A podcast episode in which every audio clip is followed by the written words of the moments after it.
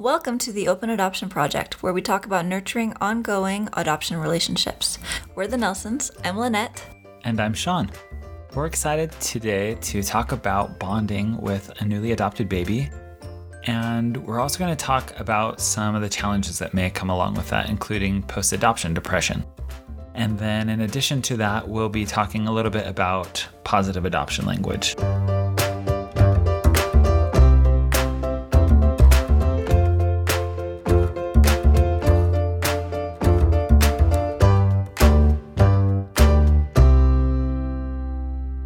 So, today we're going to go through and talk about the four different experiences we had with our four children and how bonding went after we adopted each of them. With our first child, we adopted her. Uh, we've been talking about our experiences with that. And when we adopted her, she was in the NICU for her first about month of life. And so, yeah, yeah, it was so hard. And so when we brought her home, we were just so excited. I feel like we had these really high expectations and maybe rose colored lenses as we imagined what life would be like finally being at home with our long awaited baby. I can remember when she came home, it was awesome that we finally had our baby. We were finally at home. And for me, it was pretty quick. Like Lynette mentioned, it was difficult to be in the NICU. In our previous episode, we talked about always having other people around, mainly hospital staff. And that kind of made it hard to just sit back in a rocking chair and hold your baby and look into their eyes and th- those type of things that help create a connection. And so for me, when we got home, I was able to do some of those things that were really hard to do in the hospital. And bonding happened really fast for me. It was instant, really, really instantaneous. She felt like my daughter, and it was just a really awesome feeling. And for me, I would say my experience was different. So I felt definitely connected with our daughter instantly. And obviously, that's grown over time, but I did feel connected and I felt like she was my daughter. But I also had some really real struggles, feeling a lot of guilt, feeling really sad when I thought about how her birth mom wasn't getting to experience these things with her. Just feeling so much guilt about that and wondering if I didn't deserve to be enjoying these things. And at that time, I didn't realize that what I was experiencing was post adoption depression, which is actually a lot like postpartum depression. And a lot of the time, adoptive parents don't realize that post adoption depression can happen. And it's pretty much the exact same as postpartum depression, but since adoptive parents don't have these same physical experiences that a biological mother has, it's easy to just write it off and say, oh, I can't be experiencing postpartum depression because I didn't give birth. However, adoptive parents, both moms and dads, can experience post adoption depression. And I absolutely was experiencing that with our daughter when we brought her home. Parenthood I don't think is ever really like what you imagine it will be. And for us bringing home baby after having been in the hospital on this very rigid schedule and nurses, you know, taking care of baby at night. And now we were at home and going through all of the regular parent things just a month delayed. Waking up in the night, feeding, taking care of baby when we want to be sleeping, those type of things. All all normal in in parenting can add to some of the struggles that may accompany post adoption depression. Well, and being in the hospital, we were really lucky to have so many wonderful nurses helping us. But at the same time, you're also subject to a lot of opinions. And so with our daughter, I actually tried to breastfeed. So I took these pills trying to induce lactation so that I could breastfeed. And um, I was hoping for more of a bonding experience with that. And I was hoping to have breast milk since it's better for baby and everything. Breast is best is what you always hear. And so I was trying to do all of these things, and the pills I was taking were not good for me. I was very hormonal and just on edge for a few months, and nothing was happening. I wasn't producing much at all. And well, I can remember like you were producing like half as much as you should have at any given time. And so you would feed, and then baby would go to sleep, and then you would pump, and baby would wake- up, and you'd feed a bottle, and then you'd breastfeed again, and baby would go to sleep, and you would pump. And it was like, I remember you turning to me one time and said, I feel like a cow. This is not working. Like, I can't, I can't just be producing milk 24 7. This is really, really difficult.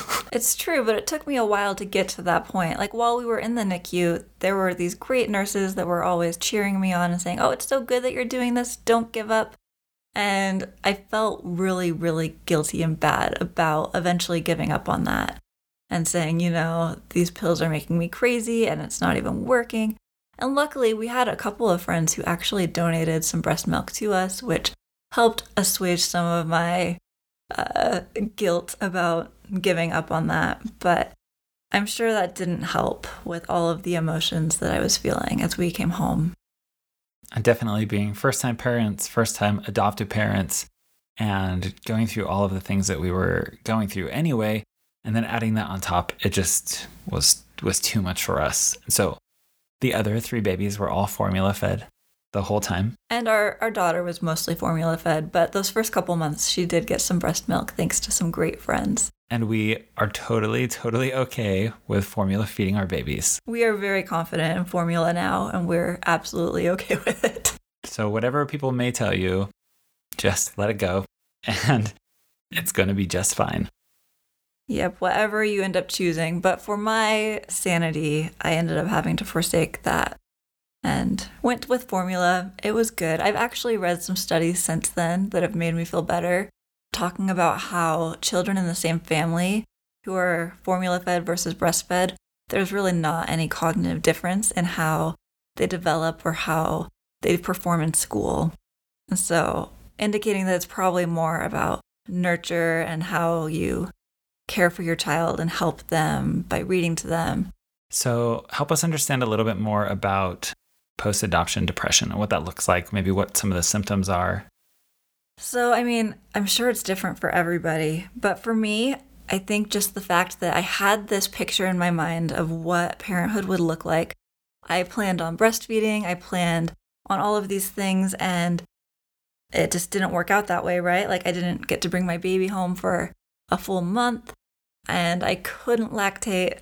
And I mean, it just was so overwhelming. I felt so powerless and I felt so much guilt about what I wasn't able to do, what I wasn't able to give her. I was often questioning should I even be her mom? Should be better off with someone else and just a lot of negative feelings. I, had a really hard time. And so, yeah, some common post adoption depression symptoms include being depressed, having a depressed mood, uh, weight loss or weight gain, loss of interest in typical social activities, physical activities, ongoing sadness, um, inability to sleep, or maybe sleeping too much, changes in appetite, chronic fatigue, guilt, shame, uh, becoming easily frustrated, easily agitated and irritated, being really over anxious.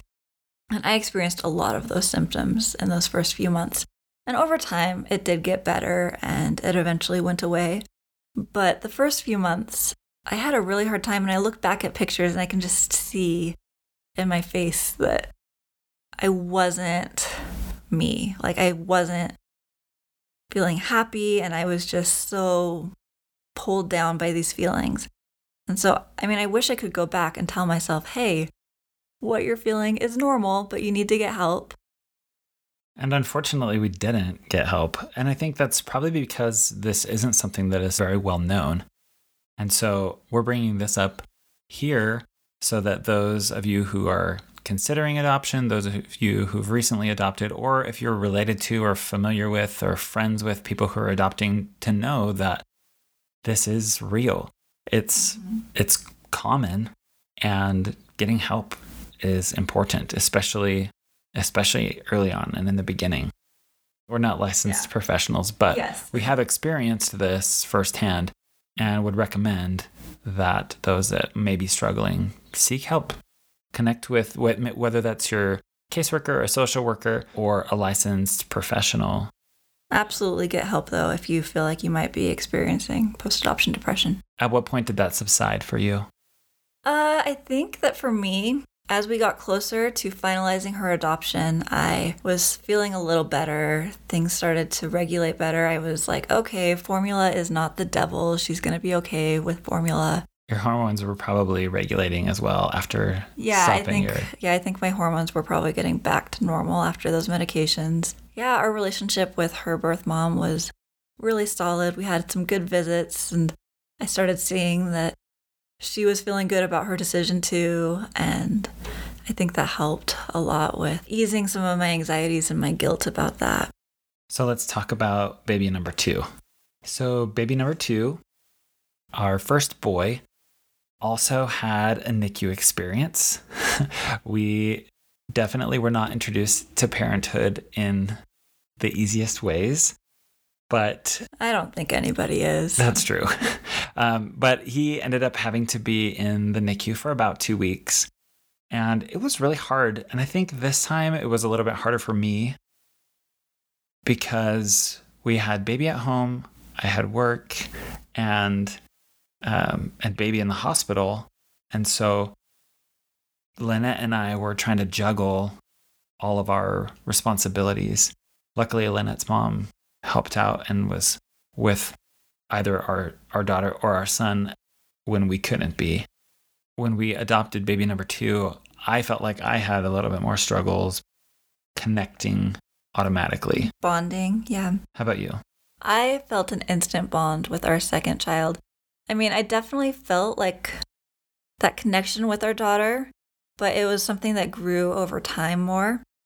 And I mean, all relationships grow over time, but the bonding with our daughter, it grew over time. And as I felt better and more like myself, it was better as well. But with our son, I remember it was just instant. Like, it felt very much like serendipity to me. I felt this really strong feeling like um, we're both spiritual people, and I felt like I had known him before this life and this instant bond.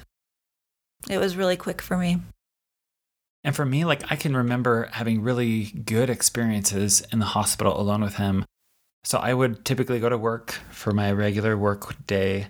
I'd go home, have quick dinner, and then go down to the hospital, which was about a half an hour away from our home. And then I would stay at the hospital from like 7 p.m. to like 4 a.m.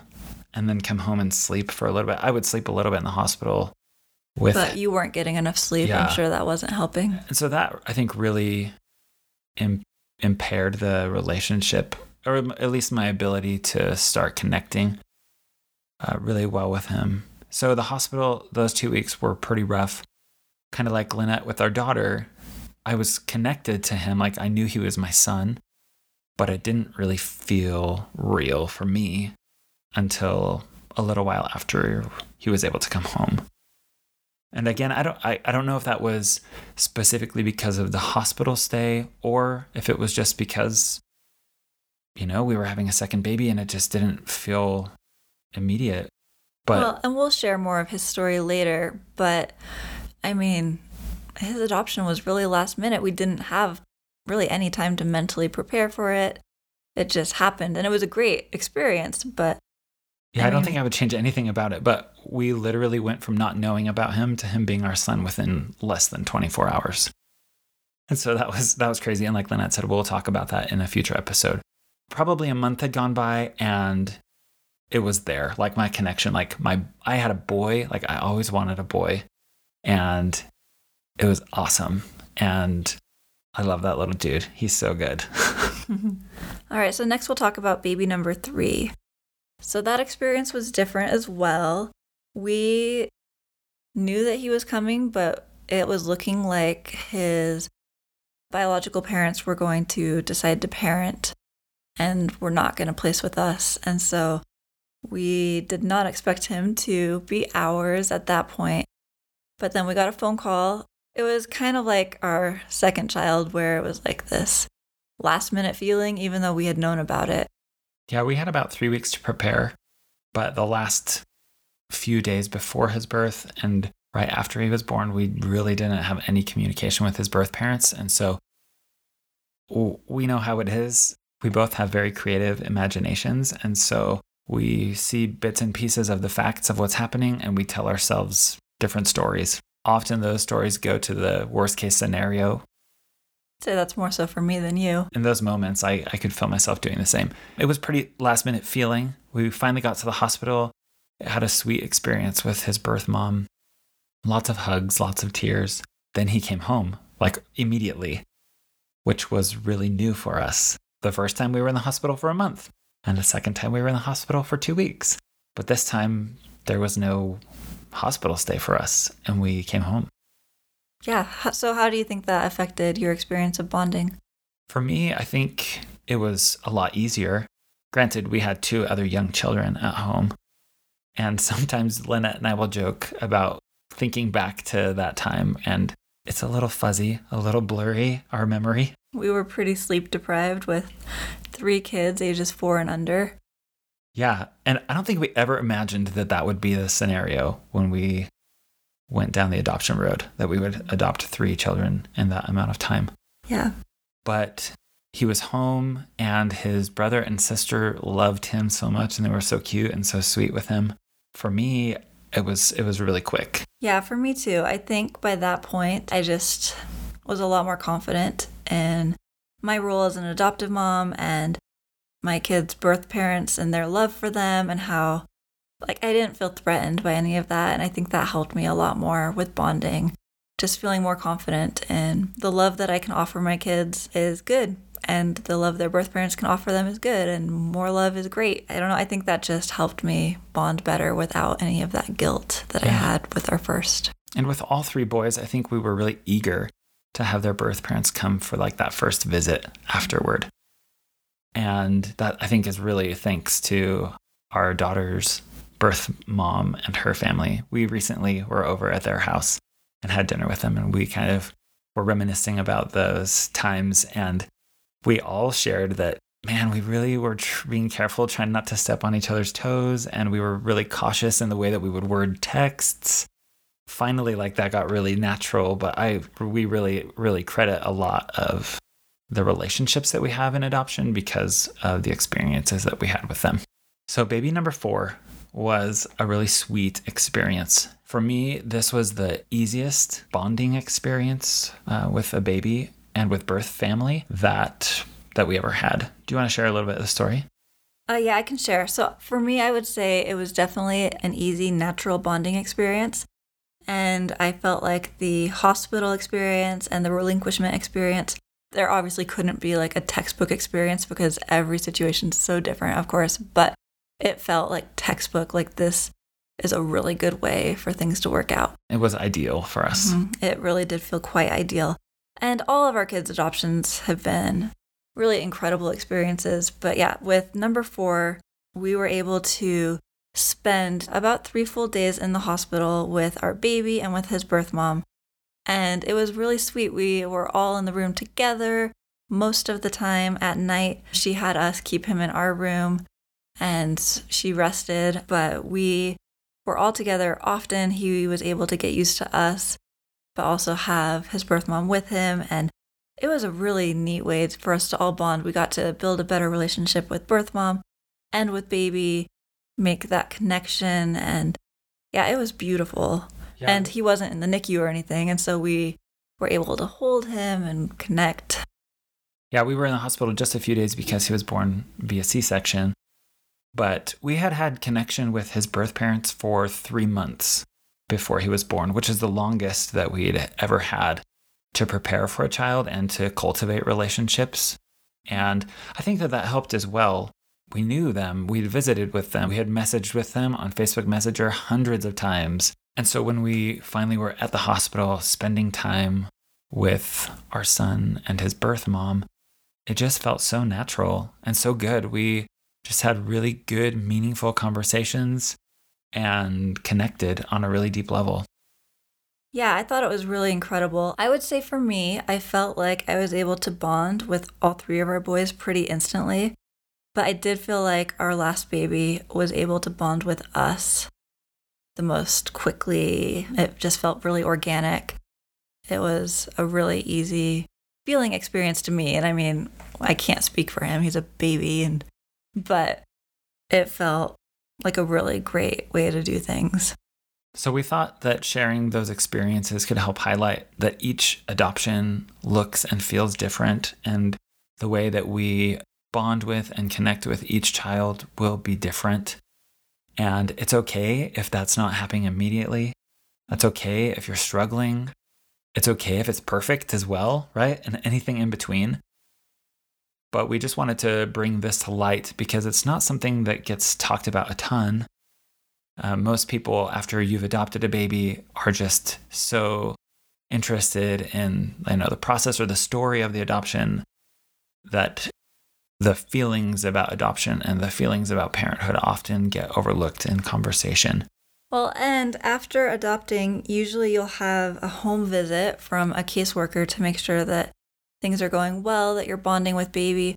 And I do remember, even though I felt like I was bonding well with all of my kids, and I know that I was bonding well with my sons, I probably could have been doing better with our daughter.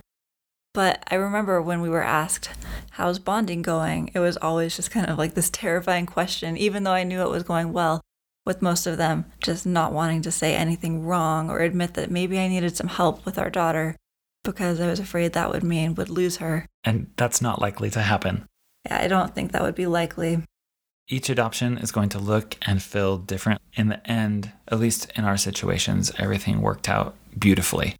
And I wouldn't change the story of how our children became our children and how we became deeply connected to each of them. Uh, one thing that for me was probably a bit of a trigger, especially with our first child, while I was feeling a lot of insecurities in our first few months of parenthood, was adoption language. When I would be talking about adoption with friends at church or in our neighborhood, often people would use language that's maybe not ideal to talk about our adoption story. And I became definitely very oversensitive about adoption language. And I think I'm in a much better place now where adoption language is about helping my kids to feel loved. A lot of the time, poor adoption language can put an adoptee in a really awkward spot. But it's not about me and my feelings. Adoption language should be about adoptees, right? And helping them to feel loved and valued. But there are a lot of terms that are really commonly used in our society that maybe aren't a good idea. We thought that we would share a few of those common terms, maybe some terms to avoid in language that you can use instead.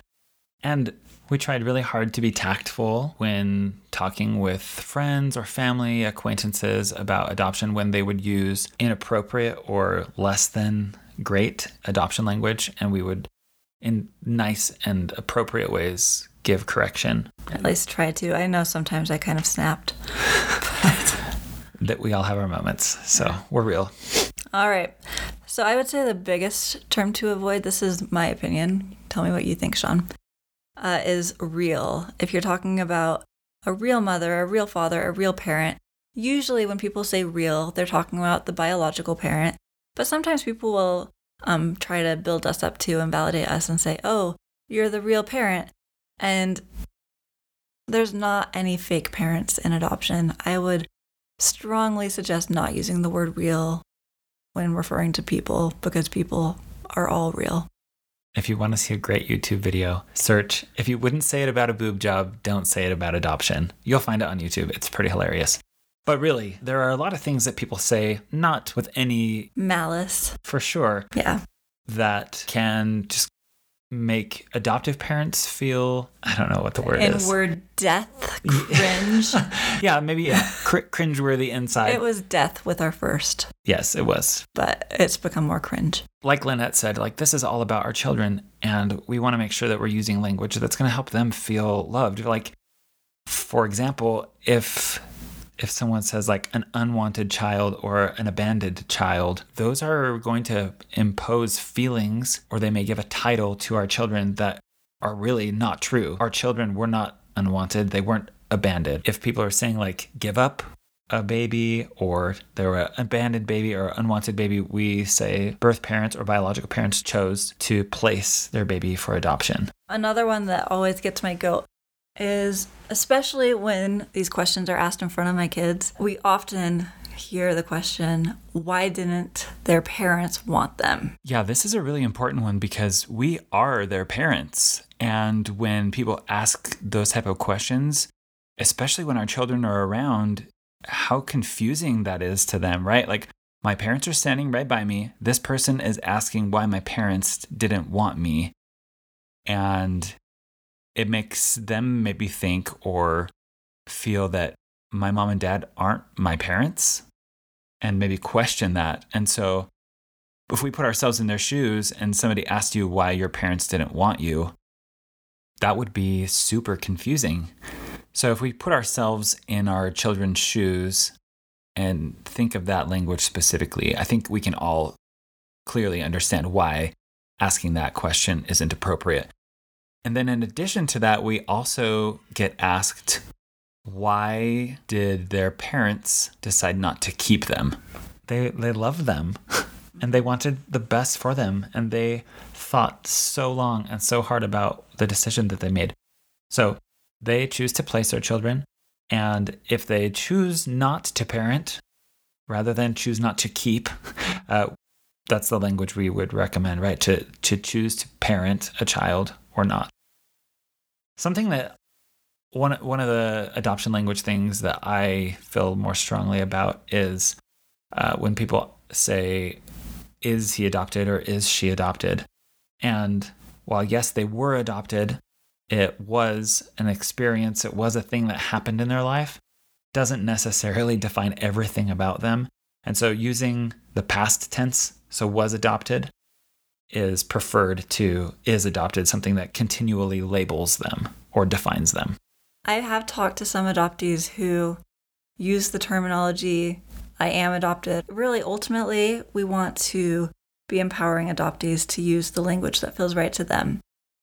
But at the same time, when we hear language like, uh, why didn't their parents keep them in front of our kids, that's not empowering our kids. And that's why we are strong advocates of using good and thoughtful language, especially around adoptees. Yeah, a few others for me when people would make comments like, oh, I don't know if I could love a child that wasn't my own. That one drives me nuts too. They are our own. They are our children. Yes, biologically, they're not ours, but there's nothing about biology that means love. I'm not related biologically to Lena at all, but I love her so much.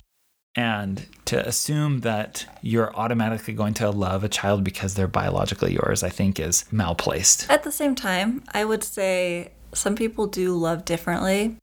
And if someone feels like they can't love a child that's not biologically theirs, I think that's a fair thing to recognize. But for us, that's absolutely not our situation. And it's not something we can really relate to. We love our kids a hundred, a million, a gazillion percent. As one of our children would yes. say. yes, we love them with our entire hearts. They're the best. They are absolutely our own. Even though we don't share DNA, they're ours. Our own. Yes. Yeah. And then there was an, there's one more that I often hear because our children look similar. People say, "Wow, they look like they could be brothers and sisters." And or they look like they could be yours. And we're like, "Well, they are ours and they are brothers and sisters." And so referring to like biology is a good thing. Well, and even if they didn't look biologically related to people that are bystanders, you can be brother and sister with someone who doesn't look, look like, like, you. you. It's yeah. And maybe maybe that's why it kind of gets me too because if they didn't look like us or they didn't look like one another, that wouldn't make them any less brothers and sisters or our children. Well, I'm sure we'll talk more about adoption language in the future as well. And we'll post uh, a link to a few resources about positive adoption language in the show notes. Yeah, I would just say making sure that we're using language that is child centric, that we're thinking about our kids and their feelings. And if you're going to ask a question and you're wondering if it's appropriate, maybe it's not appropriate. Maybe use more caution in asking it. If you really, really want to ask, but you're not sure if it's appropriate, definitely don't ask in front of the kid. We've had a lot of awkward questions, and I can usually be pretty understanding in answering them unless I have any of my kids around, and then I get a lot more uncomfortable and possibly not polite, although I'm usually too polite still. We are so grateful that you've listened to this episode today. We hope that us sharing a little bit about the experiences that we've had with each of our children as they've become part of our family and that bonding experience can help you in, in some way. And also with positive adoption language, we hope that you can wrap your minds around that a little bit and be advocates for our children so that they feel empowered. I love that so much. And I just really want to reiterate this is the Open Adoption Project, right? Like it's a project, it's ongoing. We chose that name because we are still learning. We are not the omnipotent source of adoption information, obviously. For sure not. Maybe we say something that you don't agree with, and that's okay. If you have questions or if there's things that you want us to discuss more, please feel free to reach out. We hope you'll remember that we are obviously trying to do our best to share good information, but we're also human. We're trying to be real with you too. And yeah, it's an open adoption project because we're still building, we're still learning, we're still trying to be better every day. Ultimately, with that same goal that Sean said of trying to help our kids. Thank you so much for listening to this episode of the Open Adoption Project.